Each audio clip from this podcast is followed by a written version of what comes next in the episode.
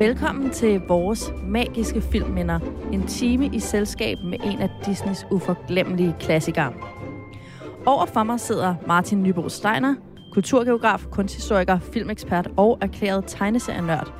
Mit navn er Mathilde Anhøj, og jeg er forfatter, kulturanalytiker øh, med speciale i netop Disneys klassikere.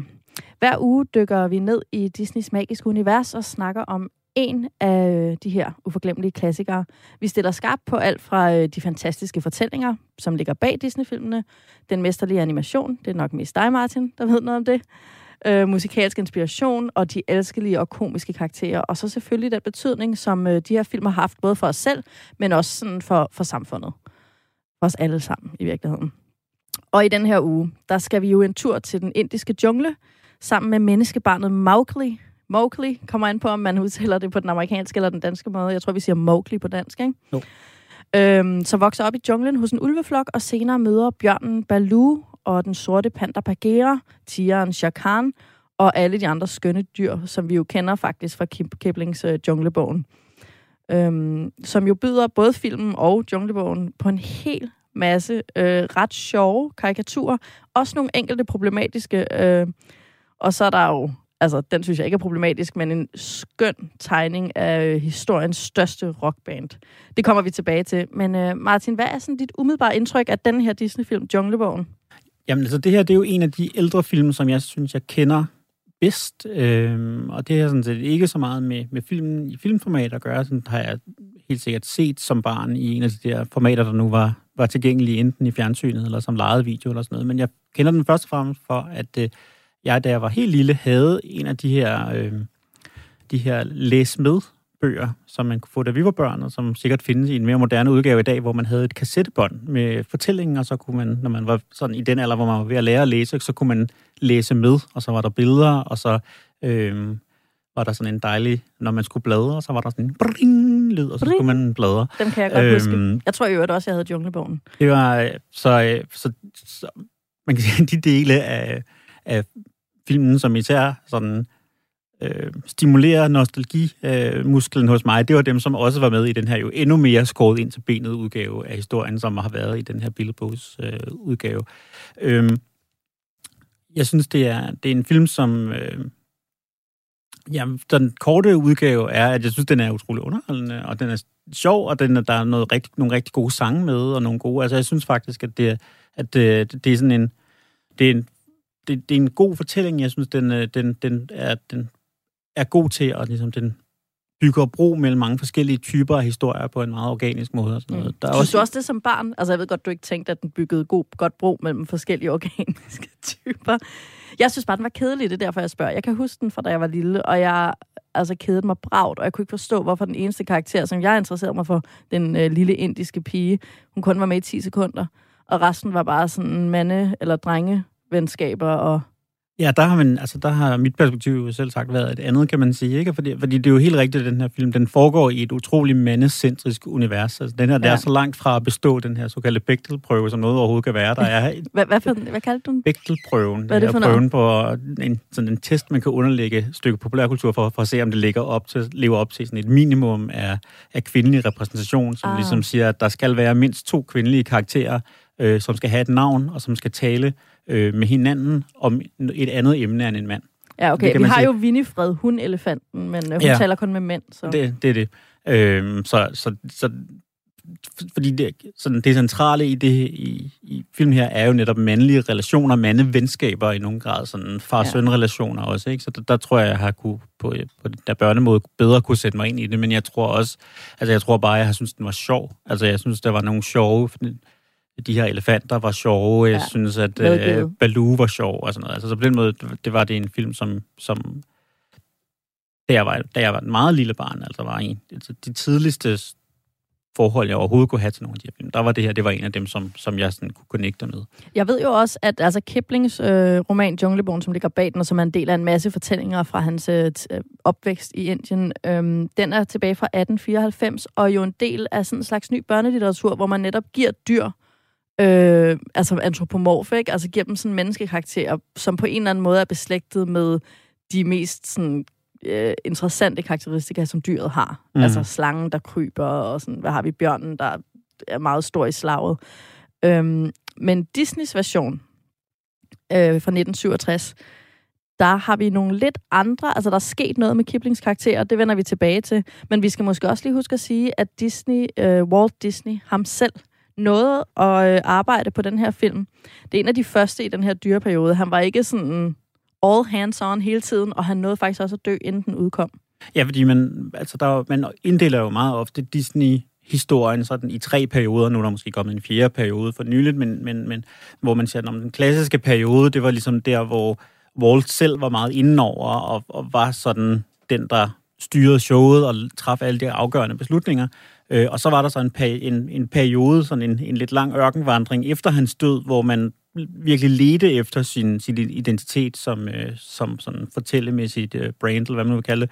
Og så er der så en, en, en ny guldalder, øh, som starter der i, i slutningen af 80'erne, starten af 90'erne og sådan noget. Og der er den her film, den repræsenterer ligesom overgangen fra den første periode og til midterperioden, fordi det netop er, når Walt var med øh, til at starte projektet op, og ja. med over udvikling, og med til at træffe nogle af de afgørende beslutninger i starten, men så den altså ikke færdiggjort, der noget, han er død, inden den nåede for premiere.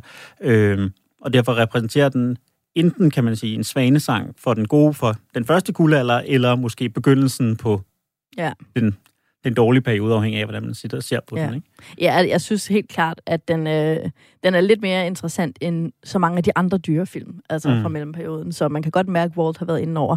Apropos det, så fortalte du engang en anekdote om øh, Walt og... Øh, jeg kan ikke huske, hvem det var, han forærede Kiplings bog. Jamen, altså, det, det, men, men øh, den her udgave af Junglebogen, som ender på, øh, på lærredet, den er meget anderledes end nogle af de tidlige manuskriptudgaver. Vi kan måske vende tilbage til nogle af de forandringer, som, øh, som blev lavet, men, men man fyrede en manuskriptforfatter sådan ret langt inde i processen, da der i hvert fald var et færdiggjort manuskript. Var det på øh, grund af en krænkelse? Nej, det var det gik det man ikke op i dengang. øhm, og, og ansætte en ny, og det var den her nye manuskriptforfatter, Clemens, hvor der er den en apokryf-fortælling i hvert fald. Jeg, jeg vil nok stille mig skeptisk over for, om det rent faktisk er Det er fordi, du er historiker. Men, øh, men, men om at, at Walt han forærer Clemens en udgave af bogen, Junglebogen, den her samling fortællinger her, og så sige, værsgo Clemens, den her bog forventer jeg, at du ikke læser, inden du går i gang.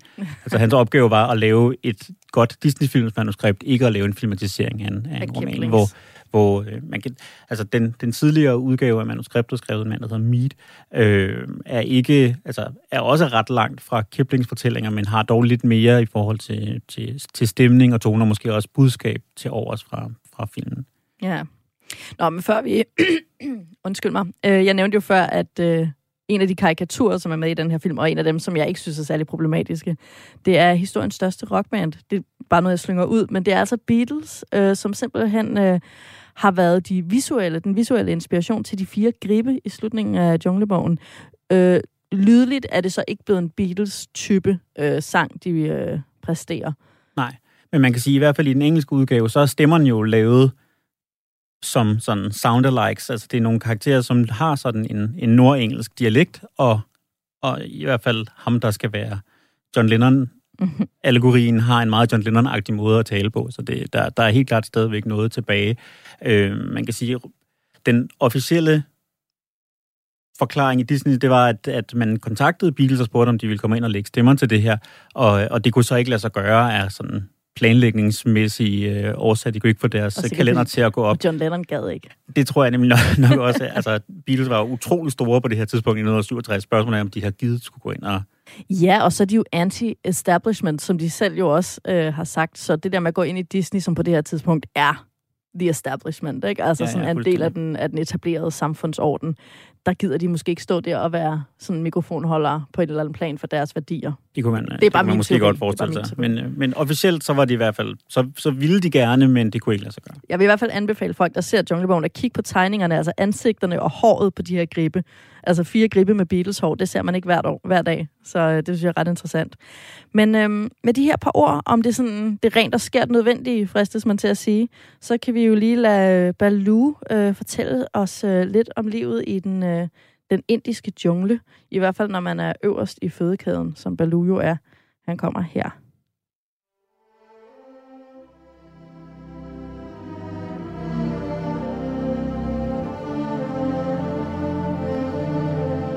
En sang, vi alle sammen kender i hvert fald, som vi får lov at lytte til nu.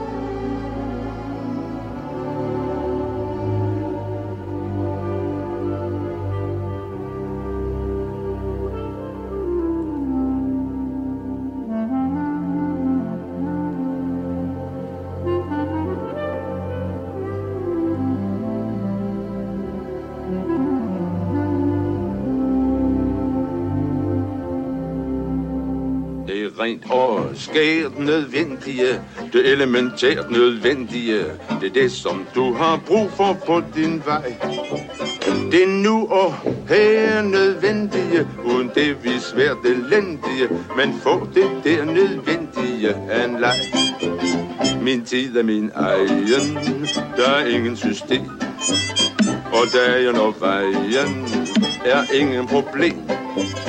Den honning bierne laver til, får jeg så meget af jeg vil.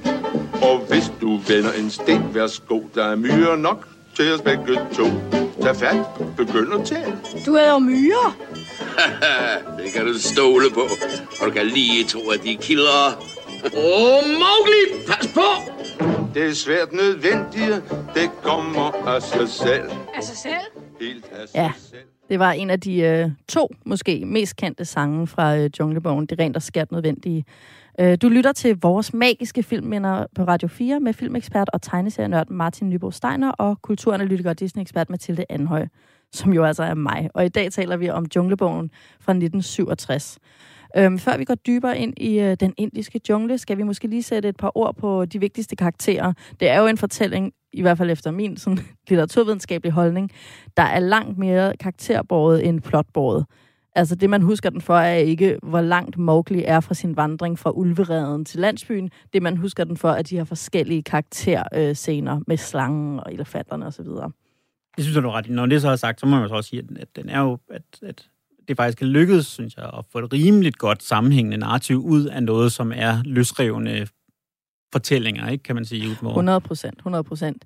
Det, det ligger der, men det kræver nok også, at man interesserer sig for plottet, øh, Mm. og det har jeg nok ikke gjort, så jeg kan huske den udelukkende for de her karakterer. Mm. Øh, men vi starter altså med, at øh, panderen, den sorte panter Bagheera, finder et spædbarn i en sivko øh, ved floden. Og det er så i direkte modsætning til Kiplings fortælling, hvor Mowgli er et større barn, hvis forældre er blevet dræbt af tigeren Shere Khan. Øhm, men Disney vælger altså den her, jamen det er jo nærmest en Moses-fortælling om et barn i en sivkurv. Jeg ved ikke, øh, hvad det egentlig gør for fortællingen. Det ved jeg ikke, hvad du tænker.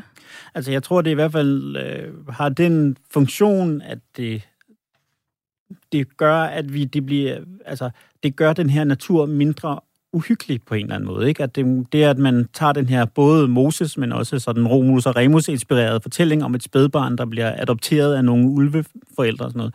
Det gør, at, at det er, helt fra starten er troværdigt, at Mowgli er så tryg, som han er ved Mm. familien, og opfatter det her som sit naturlige hjem, hvorimod hvis han, hvis han havde oplevet, fået det her voldsomme traume, og rent faktisk havde oplevet det som to eller tre år, eller meget han nu er i bogen, øh, og så derefter var blevet indtaget af nogle dyr, som han jo hævende del eller godt ville han, kunne have en fornemmelse af, faktisk var farlige, når man, så det ville være en meget mere sådan spændt relation, ja. ikke? Der kan man sige, her, her der er der, der, der, der er der er Mowgli, han er bare tryg i sin ulvefamilie fra starten, Ja, fordi for han har, det ikke, han har han aldrig kender. kendt andre Nej. familier. Ikke? Jamen, det er jo et, øh, kommer jeg lige til at tænke på. Vi taler jo meget om Disneys ikke eksisterende mødre.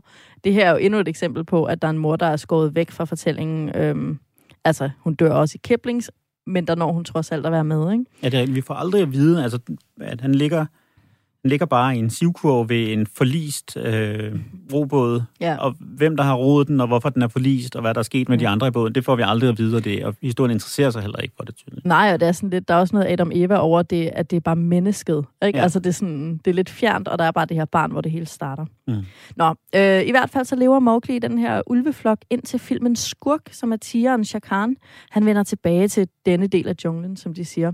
Og det er også det, der sætter plottet i gang, fordi at øh, Mowgli må så afsted ud af ulveflokken og den del af junglen, fordi det er en trussel for os de andre dyr, hvis øh, de ved, at Khan kommer løbende for at slagte Mowgli og eventuelle andre. Øhm, så det er sådan lidt migrantagtigt. Øh, Han forstår ikke rigtigt, hvorfor han bliver sendt tilbage til noget. De bliver ved med at tale om, at han skal tilbage til landsbyen. Mens Mowgli jo ikke forstår, hvorfor de siger tilbage. Han har jo kun kendt junglen. Mm. Øhm, det er jo meget interessant med nutidens briller også, den her diskussion om at sende folk tilbage, der aldrig reelt har været der. Men øhm, Bagheera og en meget modvillig Mowgli, de bevæger sig igennem junglen øh, for at komme til den her landsby og møder så Baloo. Øh, utrolig venlig og ikke særlig ansvarlig bjørn. Øh, og Baloo og Mowgli bliver selvfølgelig bedste venner, og Mowgli kommer i problemer, fordi Baloo ikke passer så godt på ham. Øh, og i første omgang er det aberne og King Louie, der er efter Mowgli. Det vender vi tilbage til. Øhm, og så bagefter øh, bliver det lidt mere alvorligt, da Shah Khan faktisk får fingre i ham. Det er også her, vi møder de fire Beatles-gribe. Øhm, og Baloo og Bagheera hjælper så med at sætte livet på spil for at redde Mowgli. Og det lykkes, men det løser ikke det problem, at Mowgli stadig ikke vil blive i junglen, eller han vil blive i junglen, og han vil ikke tilbage til landsbyen. Og han nægter, indtil han får øje på en lille sød menneskepige, som lokker ham hjem til landsbyen med nogle fløtende, lange øjnevipper, og jeg ved ikke hvad. Hun er lidt, hun er lidt seksuel for sin alder, er hun ikke? Og hvis, hvis det er ligesom inden for filmens egen logik, vi skal, vi skal tro, at hun er... Øh, at hun skal være sådan et eller andet sted mellem 7 og 10 år, så, øh, så er hun tegnet meget sådan romantiseret, jeg vil ikke nødvendigvis sige seksualiseret, men i hvert fald som, som, som du siger, fløtende, og det, det, det, det virker da lidt underligt egentlig. Det, det er simpelthen så mærkeligt. Nå, men det er jo meget, altså nu sagde du jo selv, det var ikke mig, der sagde det, men du sagde selv, det er en meget mandecentrisk øh, film, og det er også derfor, I nok bare ser omsorgsfulde mødre, og så en lidt for forførende ung pige, fordi det er jo nemt at fortælle historien om det andet køn, mm. som på en eller anden måde flirtende, bare fordi man selv synes, de er sexede. Ja, det sagde jeg. Ja, jamen helt bestemt. Helt bestemt. Øhm, og det er, altså, og netop også, som du sagde i starten, måske en forklaring til, at det her, det har, altså, det har været en, ikke en film, som, som nødvendigvis mange små piger har haft et, et meget nært forhold til, men måske flere små drenge, der har været, øh, der har været grebet af den her fortælling, fordi kvinder og piger er nærmest ikke eksisterende i, i historien her. Ja, øhm, det tror jeg er rigtigt.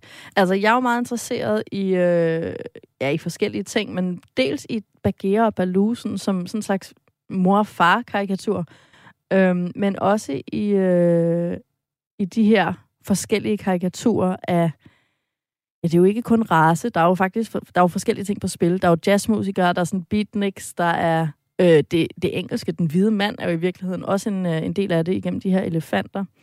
Men jeg ved ikke, hvad du øh, er mest interesseret i den her film, før jeg ligesom... Jamen altså, jeg tror, der var... Altså noget af det, som jeg i hvert fald gerne vil snakke om, det er det her, netop den her forestilling om, om de mandlige fællesskaber. Du var også lidt inde på det, ikke? Hvad er det, øh, især drengefællesskaber og, øh, og, og forskellen mellem voksne mænd og, og, og, og drenge og sådan noget. Hvad, hvad er det for en forestilling om det her mandlige rum, som, som filmen den skriver sig ind i? Men synes jeg faktisk også, det er interessant at snakke lidt om, øh, om, om Kipling som forfatter og tale lidt om det at filmatisere ham og hans syn netop på, på, øh, på de her spørgsmål om øh, kolonialisme og integration og natur og civilisation og sådan noget, ikke? Fordi der, der er helt klart rester af det samme i, i filmen, men der er også noget, som er ignoreret af hans tankegang, og, og noget, som er meget sådan Disney, og måske 1967 typisk.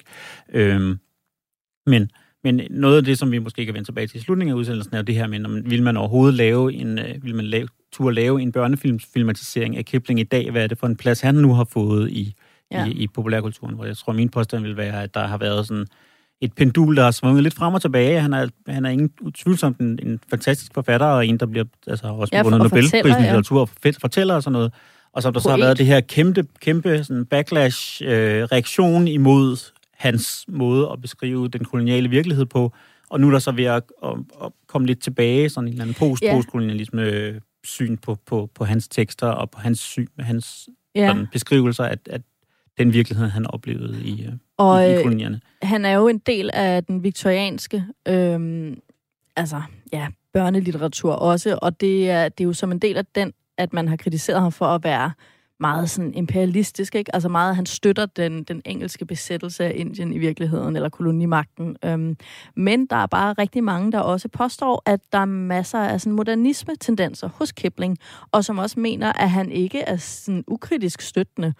Og der kan man jo sige, at Disneys øh, billede af General Harty eller Colonel Harty, og de her elefanter, der render rundt i junglen og smadrer landet, det er jo ret kritisk over, altså det er jo kolonimagten, vi ser hos de her elefanter, mm. og hvordan de bare øh, General Harti siger på et tidspunkt et eller andet med, at de skal snige sig frem, og så vælter de ellers bare træer på stribe.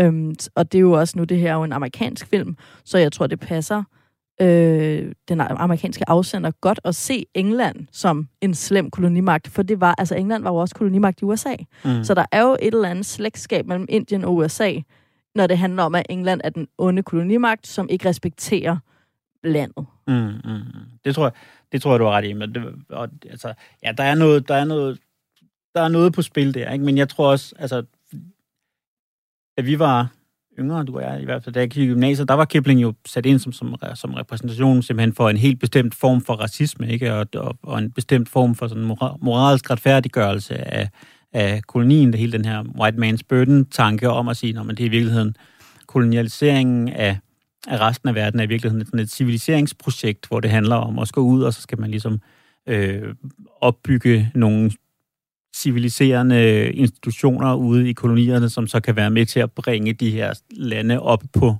på, det, på niveau med på niveau med os med selv, os, ikke? Ikke? Ja. Og det er øh, det, du kaldte, du kaldte lige white man's burden. Ja. Refererer simpelthen til, at det er den hvide mands pligt Netop. At, at få civiliseret resten af verden. Ikke? Øhm. Som civilisationen har man en forpligt over for det usiviliserede. Ikke? Og det er, jo en, det er jo en grotesk tankegang med nutidens briller.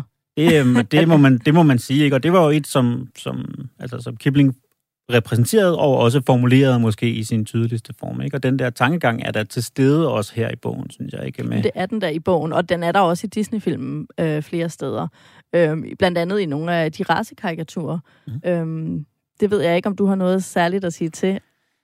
Øh, altså nu har vi har jo et fast punkt i slutningen af programmet, hvor vi siger noget, hvor vi, hvor vi udpeger nogle af de ting i filmene, som man nok ville gøre anderledes, hvis man skulle lave film i dag. Og der tror jeg der ikke, der er nogen tvivl om, at, øh, der er nok at tage af. At der, i den her er der nok at tage af, og ikke mindst tror jeg, at den her King Louis-karakter, som jo er, øh, altså i hvert fald en, en, også bygger på nogle karikaturer om, ja. om sorte mennesker i USA, og, og selvom der, der er en, en mand, der har lagt stemme til og sådan noget, ikke? Så, så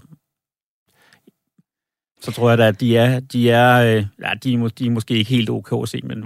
men Nej, og, og det er de ikke, det er der ikke nogen tvivl om, det er der ingen grund til at sige. Og de er jo også fra en anden tid, hvor at man altså ikke var nået til at forstå endnu det her med, når man repræsenterer andre end sig selv. Og øh, der er jo, altså, Junglebogen er jo ikke bare skrevet af en hvid mand, den her film er også lavet af en og mange hvide mænd. Mm. Så der er ikke nogen tvivl om, at det er en del af det. Men jeg synes også, at det skal med det her med, at en af de komiske og mest stride karikaturer i Junglebogen faktisk er af den hvide mand, nemlig øh, den her junglepatrulje. Øhm, lad mig lige spille et lille klip fra øh, junglepatruljen, som altså har ført an af det er de her elefanter øh, med general Harty i spidsen, øh, som vi hører her. En parade! Åh oh, nej, det er junglepatruljen igen. Oh.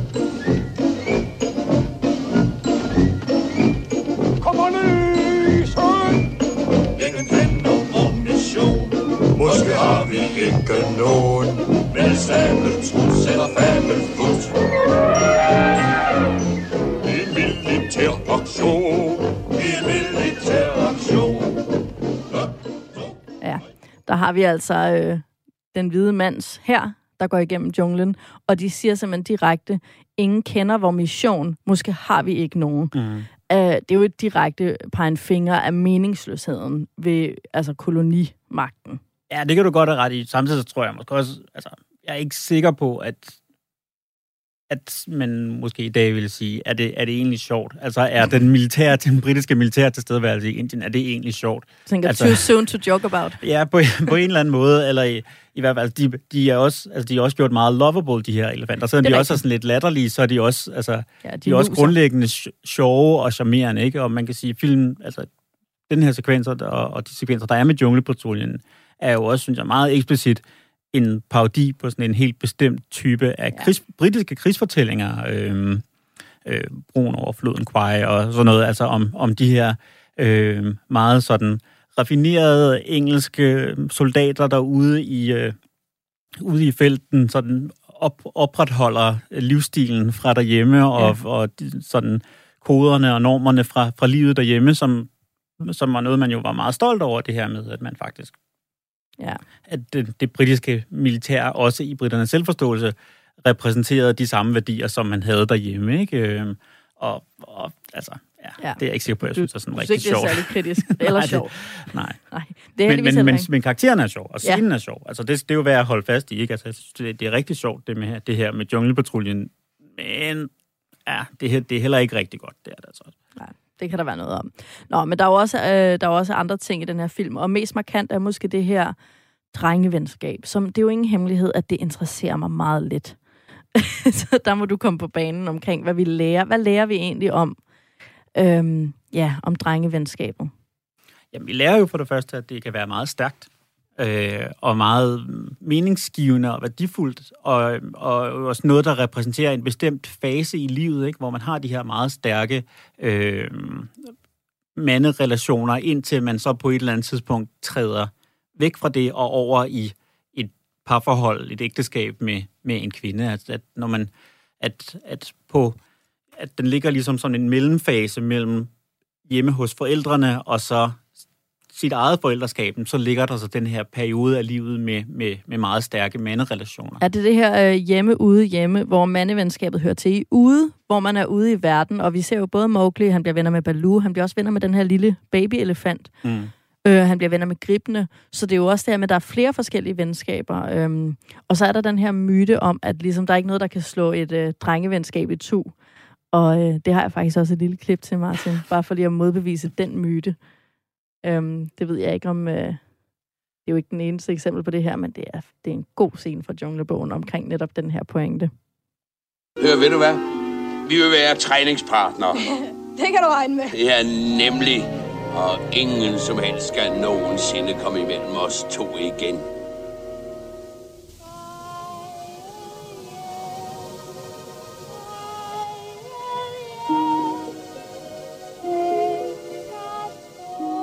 Hvad det, vi hører her? En, en bogstavelig sirenesang, Ja, fra, som lokker, lokker øh, den unge mand ind i voksenlivet og ind i, øh, i sådan relationen til, til det modsatte køn. Ja. Øhm, Så det, Men, jeg, altså, men, men filmen læner sig jo meget op af de her, det man med endnu sådan et lidt akademisk begreb, begreb kalder sådan de homosociale relationer, altså de her mandefællesskaber, som er eksplicit ikke seksualiseret, men netop fordi de ikke er det, tillader både sådan følsomhed og øh, fysisk kontakt og så videre, så videre, ikke? Som er noget af det, man ligesom taler om, har været en, en, sådan et, et sted, hvor man har givet manden rum for at, at frigørelsen fra de her sådan meget stramme forventninger, der var til, øh, til det mandige og til maskuliniteten, så kan man lave man de her mandefællesskaber, hvor der er, hvor, hvor der er mere plads til eksperimentering, der er mere plads til åbenhed, til sårbarhed og til følsomhed og, og, og sådan noget. Ikke? Og, det, og det er jo de relationer, som Mowgli han er i her. I, Ja, og vel også den alder. Uh, Mowgli er en 10 år gammel cirka. Mm. jeg ved også, der er noget med spejderbevægelsen og øh, Kipling. Det var jo nemlig lige præcis det, ikke? At man lavede, altså Kipling var personlige venner med, med Baden Powell, grundlæggerne af, af den internationale spejderbevægelse, øh, og, og havde nogle idéer om netop de her drengefællesskaber, som var her om sin, det er, det er vigtigt, at vi laver nogle øh, nærmest sådan separatistiske mandefællesskaber, som er ubesmittet af, af kvindelig indflydelse, hvor, mænd, hvor drengene kan få lov til at blive mænd. Øh, og også netop kan få lov til at begå fejl, og kan få lov til at lære alle de ting, Uden som der er kvinder, der fniser. uden at der er kvinder, der, der fniser, og uden at der er kvinder, der fordrejer hovedet på, øh, og, og tager, tager opmærksomhed væk fra, fra sagen. Ikke? Ja. Øhm, ja, det må være svært for ja. jer. det er. Ej, men det, det er jo rigtigt. Altså, der er jo noget om det, det her med, at når man isolerer øh, både køn, men også aldersgrupper, så, så opstår der jo et eller andet fællesskab. Det er jo det, man også taler om som omklædningsrum, øh, hvor at landsholdet står og råber store patter, men at kvinder ligesom, du ved, kan spørge åbent, er der nogen, der har en tampon med?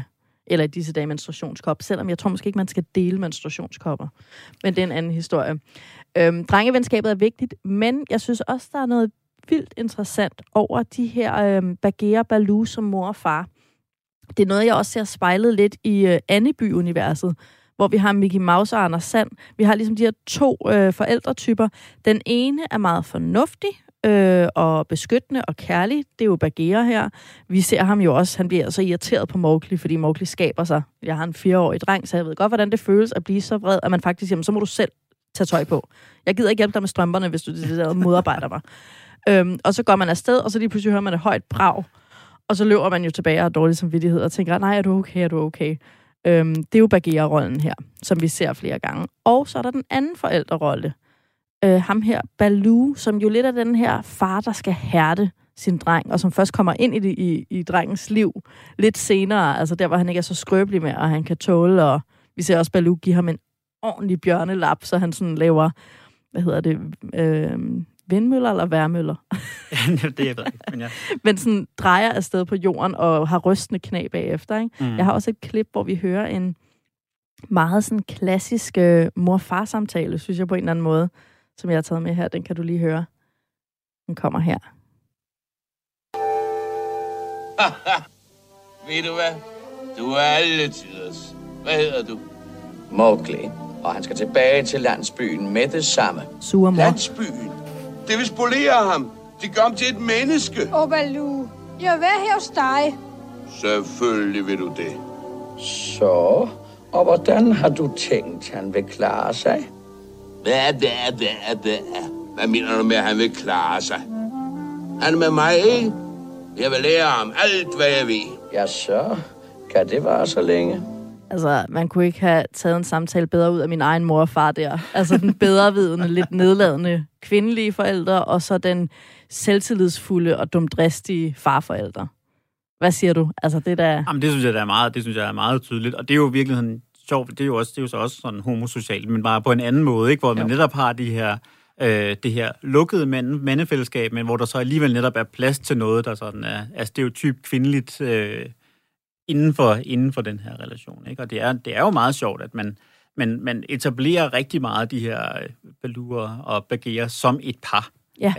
Øh, Og de ender jo også arm i arm. de ender, de ender bogstaveligt talt arm i arm, og der er jo den her ret sjove, altså de ligesom, øh, den her ret sjove scene til allersidst, efter at øh, Mowgli er gået ind i landsbyen, efter den her unge fristerske, øh, hvor de sådan synger, øh, synger øh, det rent og skær nødvendigt en sidste gang, og, og ligesom sådan tager ud i pensionistlivet. Altså man forestiller sig, nu skal de virkelig, nu skal de til at finde deres gamle hobbyer tilbage, og nu skal de til at, nu skal de til at dyrke de venskaber, de ikke har haft i, øh, i, i 40 år og sådan noget. Ikke? Altså det er sådan, Ja, sådan en, livet efter børn. livet efter børn, ikke, som ja. De virkelig repræsenterer der, og der, der, der får de virkelig lov til at være et par, og det er jo, altså, det er jo ret sjovt? Ej, jeg sidder helt og glæder mig nu, til jeg skal Der, der er min lidt tid til ud nu for begge to, tror jeg. Ja, trods alt.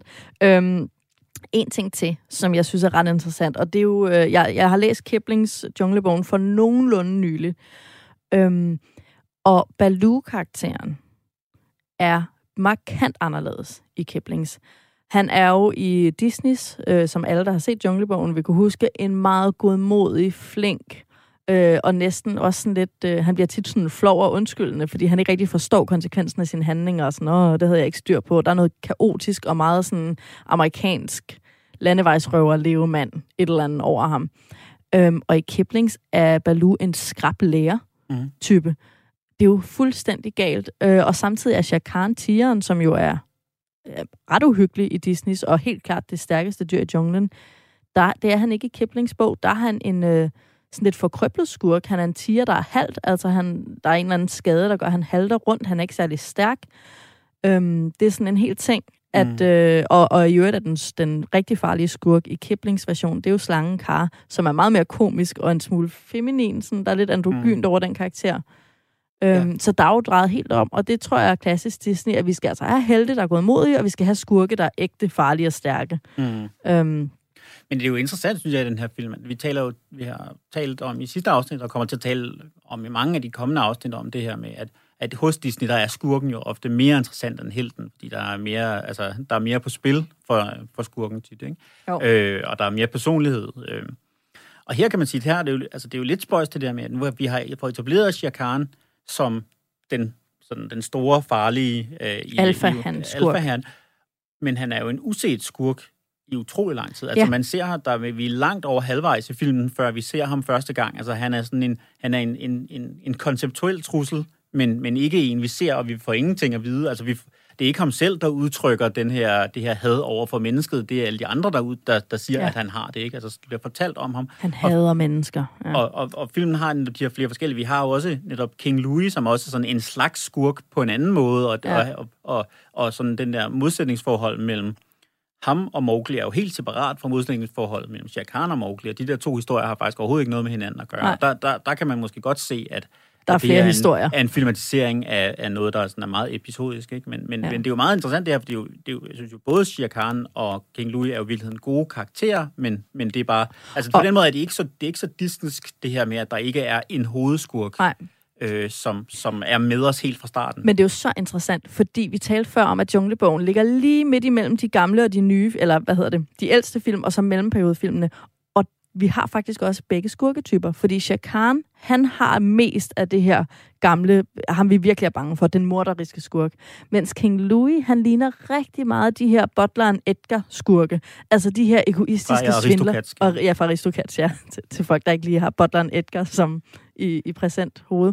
Men den, de her sådan, egoistiske svindlertyper, som ikke vil slå nogen ihjel, de vil bare gerne have ting. De vil gerne have penge, de vil gerne have det fedt. Altså de her meget mere øh, tilforladelige skurke, som vi ser rigtig meget af i den her mellemperiode, øh, som Junglebogen indleder. Det er jo meget fantastisk, at vi faktisk har et møde af de to skurketyper i en film, der ligger lige midt Ja, imellem. det er interessant. Der er en sidste ting, jeg bliver nødt til lige at sige. Øh, og det handler netop om Shah Khan, som jo i Kiplings bog, øh, han minder måske, den bedste sammenligning vil måske være Scar fra Løvernes Konge. Altså en fysisk underlegen, øh, men ond skurk, ikke? Og det fede er jo, at øh, netop det her med Løvernes Konge og Junglebogen, der er forskellige paralleller. Der er også det her med, at øh, Mowgli, som jo er Simba i øh, Løvernes Konge, at det her barn, der kommer ud og oplever, hvordan der er ude i junglen, væk fra mor og far, og så er der et dyr, der lærer ham at løfte en sten eller en træstamme og spise myrer eller orme. Altså det er scener, vi har direkte kopieret i de to film, og Hakuna Matata er jo det rent, der sker nødvendige, både i budskab og i stemning, og altså der er en masse ens der. Men ved du, hvordan Shakan dør i Kiplings Junglebogen? For jeg var ved at falde ned af stolen, da jeg læste det. Det ved jeg ikke, tror jeg. Altså, nu har jeg læst Kiplings øh, Junglebogen for nylig, mens jeg jo har kendt Løvernes Konge hele mit liv.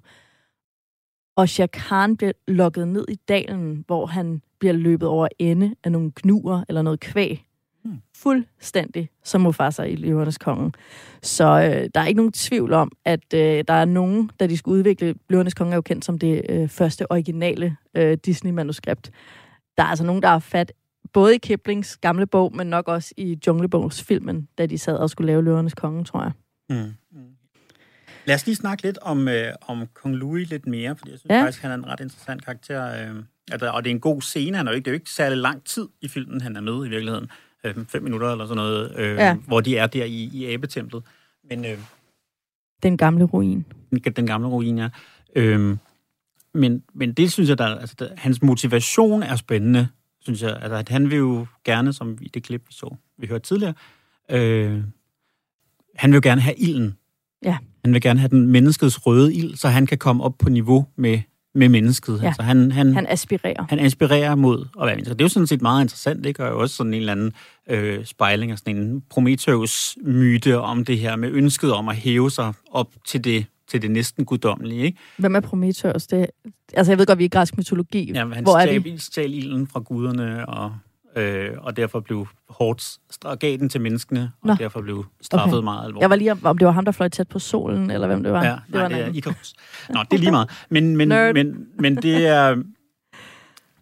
Men, men det, det synes jeg er interessant. Men, men så kan man jo så også sige, at den måde, de, de, har, de så har tegnet ham på, det er jo så netop der, hvor vi, hvor vi sådan, i hvert fald er oppe og, og er tæt på at røre noget, som er sådan lidt en problematisk øh, for, sådan Vi meget- racekarakter, fordi han er, han, er lavet, han er en jazzkat, ikke? Ja, altså selvom præcis. man ikke er en kat, men en abe.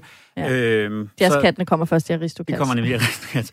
øhm, Men det er rigtigt, og- og han er lavet over King Louis. Eller Louis Louis, Armstrong. Armstrong. ja. Det er det, ikke? Øh, og, øh, og, og hvor øh, at chefanimatoren øh, her var meget stor fan af Louis Armstrong, og ville derfor lave øh, en, en, den her karakter som sådan en slags hyldest, og ville også have haft Louis Armstrong ind og lave stemme mm. til. Det havde på en eller anden måde også været en fin spejling mellem at have ham der, og så have Beatles senere, og sådan noget. Der ville have Ja. været et eller andet af det. Øh, og så er der så nogen et eller andet sted i, i, i Disney, der har sagt, måske er det ikke nogen god idé, at vi laver en, øh, en sort berømthed og tegner ham som en abe i vores film her i 1967. Præcis. Så det holdt man så op med, og derfor Ja. fik man så en, øh, en, en hvid jazzsanger, som hed øh, Louis Prima, ind og lægge stemme til i, øh, i stedet for. Ja. Øhm, men, men han repræsenterer jo netop det her jazz og swing, og netop også sådan det, det, det skøre og det vilde, og netop det abeagtige. Ja, ja, præcis. Og altså, det er fint, fint forsøg på en redning, Disney. Men altså, nu ved jeg ikke, hvis man har set Borte med Blæsten, for eksempel, så kender man de her, hedder det shanty towns. Altså, der, i Borte med Blæsten, der ser vi jo det her gamle slavemiljø. Øh, og efter at syden er blevet befriet og så videre, der ser man, at mange af de her tidligere slaver bor i sådan nogle øh, ruinbyer, uden for de rigtige byer. Øhm, og det er jo det, vi ser i abernes ruin. Altså, det er jo de her øh, sådan ghettoagtige øh, øh, småhytter og sådan, øh, ja, øh, på en eller anden måde nedbrudt civilisation, som prøver at komme ind i den rigtige civilisation, altså på udkanten af samfundet, men med ambitioner. Altså, så kan du godt skifte, øh, du ved, ud med Louis Prima, men så kan du heller ikke komme længere, fordi der er bare et problem her. Nej, og, det, og, og, og ja, det og man har Altså i ikke forhold til at ligesom tegne dem som aber. Ja, ja, jamen lige præcis. Øhm, det er jo øvrigt værd at, at også at sige, når man i, den danske udgave, der har man så holdt fast i, i jazz-temaet, og har sådan, mm. den danske jazzgud Svend Asmussen til at lave stemmen her, ikke? Så der er ligesom, man, man, man, man har været meget bevidst om at sige, om det her det er simpelthen en jazzkarakter, en karakter, der skal repræsentere jazzen. Men det er jo også så meget nemmere at lave i Danmark, for vi har jo ikke haft det her slavespørgsmål på den måde. Det har været forrykket til Mm, mm. vestindiske øer og så videre. Vi har jo ikke det her nærhed i samfundet. Den her film må have været så voldsom at se for amerikanske børn i forhold til danske, som jo først har forstået de her referencer langt senere i livet. Ikke? Men øh, vi er faktisk, øh, Martin, ved at være ved vejs ende. Vi har ikke så langt igen. Og øh, vi skal jo have udnævnt, øh, vi har vores faste indslag, vi skal have udnævnt vores øh, Disney-klimaks, vores yndlingsøjeblik i filmen, hvor vi får allermest øh, magisk stemning og ligesom kan mærke, mærke filmen i hjertet. Og så skal vi også finde vores øh, filmens tokrummer, og der er et par stereotyper at tage fat i i Junglebogen, er jeg sikker på. Og så skal vi jo have øh, ikke givet kokkehuer og hjerter, men have givet nogle forkyllinger, så vi kan finde ud af, hvor god Junglebogen er i vores subjektive øh, rangorden. Og inden vi siger farvel og god søndag, så skal vi selvfølgelig også lige trække lod om, hvilken Disney-film vi skal tale om i næste uge. Men øh, lad os starte med det værste. Øh, Tokrummeren, for dit vedkommende.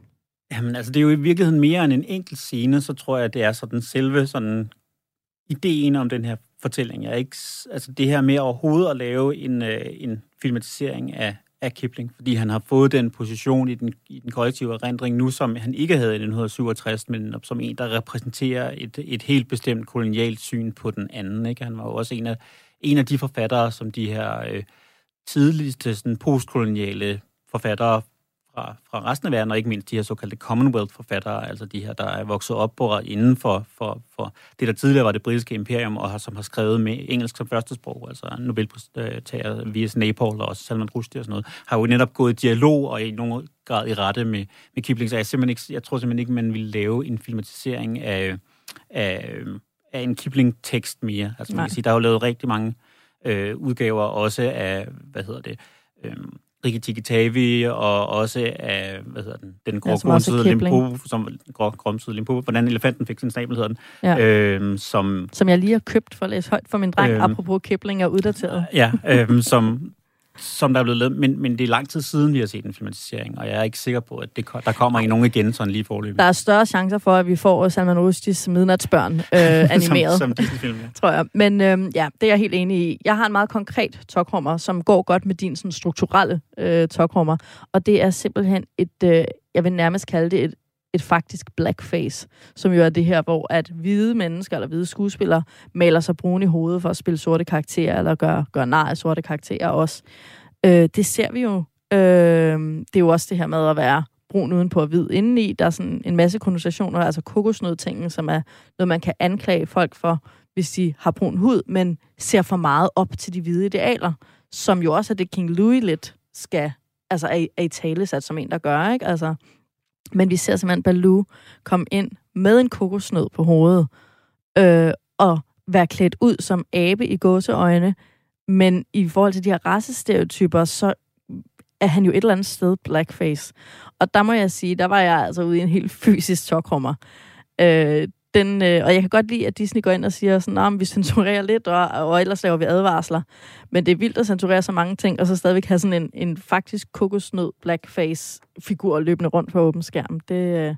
Men altså, samtidig har jeg jo min, min uskyldige version af det, som bare var Baloo Bamsebjørn, der havde taget sk- bananskørt på. Og hvad så? Mm. Så, men ja, som voksen må jeg sige, der, der krummede jeg lige til Men øh, nu til det rare sted. Ja, og der skal vi jo tale om det, vi kalder vores Disney-klimaks. Altså der, hvor, øh, hvor, man, hvor man mærker filmen helt inde i hjertet, og der, hvor den kan, kan sætte gang både i, i barnet, og i barnet i den voksne, og i det nostalgiske voksne, og så videre, og så videre. Øhm, og jeg vil jo først og fremmest nævne øh, de to sange, som du også har, som vi også Ja. har talt om nogle gange her, ikke? Altså, som, som virkelig er blevet klassikere, og også er blevet jazzstandarder, og sådan nogle, der stadigvæk bliver spillet af jazzorkestre og sådan noget, ikke? Øhm, Ja. øhm, så, så begge de to kunne have været, kunne have været nævnt. Det er fantastiske scener, de er godt animeret, de er sjove, det er nogle gode sange, de er godt, godt sunget osv. Øh, men hvis jeg skulle vælge en anden ting over det, så tror jeg, jeg vil tage Bagheera netop som den her meget moderlige far. Altså det, jeg Mm. synes faktisk, det er en meget, en meget rørende karakter, øh, som... som øh, Den som, moderlige far, hvor det er Ja. lidt moderne mand. ja, som, øh, som, som virkelig får vist omsorg og samtidig disciplin, og er sådan et, altså, det, jeg, jeg synes, der Uden er at noget miste sin rovdyrs maskulinitet. meget, helt sikkert også, øh, så, som jeg synes, der er noget meget smukt over Bagheera som karakter. Ja, og så er han jo også en, en slags, øh, på en eller anden måde, i dialog med Mickey Mouse-karakteren, som jo er symbolet på Disney. Så han er altså vigtig og på en eller anden måde meget rendyrket Disney-følelse i Bagheera. Jeg har snuppet det rent og skært nødvendige, bare fordi den, den, den er har bare ligget i mig, siden jeg var barn. Øh, og så også øh, vil jeg lige tilføje, at som voksen er det jo gået op for mig, at The Bare Necessities, som er den engelske titel, det er jo Bjørn Necessities. Det er jo, det, det er jo et ordspil på bear, altså, øh, hvad hedder det, øh, udelukkende eller kun Bart ikke, på dansk, og så Bjørn Bær. Det, det, det er sgu hyggeligt, Martin, det må jeg bare sige. Ja. Og umuligt og umuligt at oversætte, og derfor er det jo også godt, at, øh, ja, at den danske oversætter ikke har forsøgt at gøre et eller andet med bjørnetjeneste Ja. ja. eller et eller andet. Der kunne man, det kunne være gået helt galt. Ja, det var ikke god. Nå, øhm, forkyllinger. Martin, øh, jeg giver den tre forkyllinger. Ja. Øhm, fordi det er en god Disney-film, som ikke interesserer mig. så, så kort kan jeg sige det. Og jeg tror, jeg, jeg tror, jeg er lidt mere positiv. Jeg, jeg, jeg kan godt komme op på fire, og det er ud af seks forkyllinger, det her. Det fik jeg, jeg ved ikke, om du fik sagt. Øhm, Du er på fire Jeg forkyllinger. er oppe på fire forkyllinger. Jeg synes, at øh, der er, du har ret, at der er, der er ting, der er kedelige, og der er ting med repræsentationen, som bestemt ikke er, er gode og sådan noget. Men der er altså også nogle gyldne øjeblikke, og de her sange bærer meget. Øh, så, så fire forkyllinger fra mig. Yes. Øh, så lander, lander vi altså på syv forkyllinger, hvis jeg har regnet rigtigt, til en flot øh, andenplads lige under Snevide øh, med ni forkyllinger. Og med de ord, så må vi videre til vores lodtrækning. Den kan du måske lige introducere. Ja, fordi det er jo sådan i de her programmer, at øh, vi øh, kommer hele Disney-historien igennem forhåbentlig, eller i hvert fald store del af den, men vi har ikke tænkt os at tage filmene kronologisk, som man jo også har kunne se allerede her i de, øh, i de to tidligere afsnit.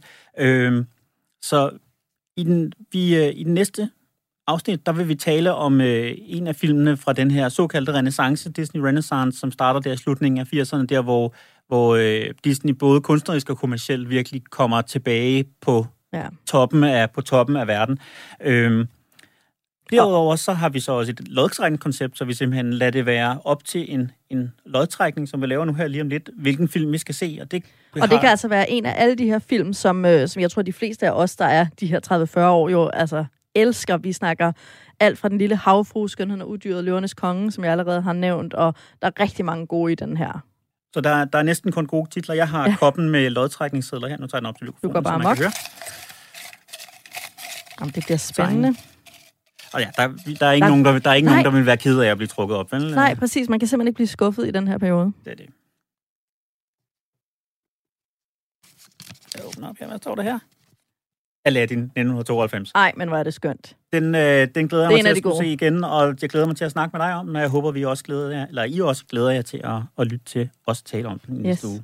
Det gør vi, og det jo betyder så, at vi skal et smut til Akraba, øh, til den arabiske verden, øh, med Aladdin her i næste uge. Det bliver spændende, men øh, så er der bare tilbage at ønske god søndag fra begge os til alle jer, og også fra øh, vores øh, gode, gamle King Louis.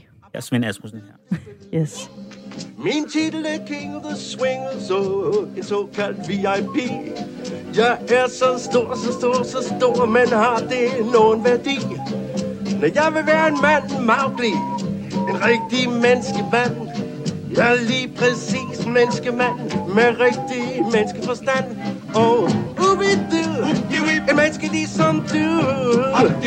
Er med sprog som du, gå som du. You, doo. It's she's a doo. Shoobity doo. Biddy some e. Scooby dooby dooby. It's she's some e. School, my school.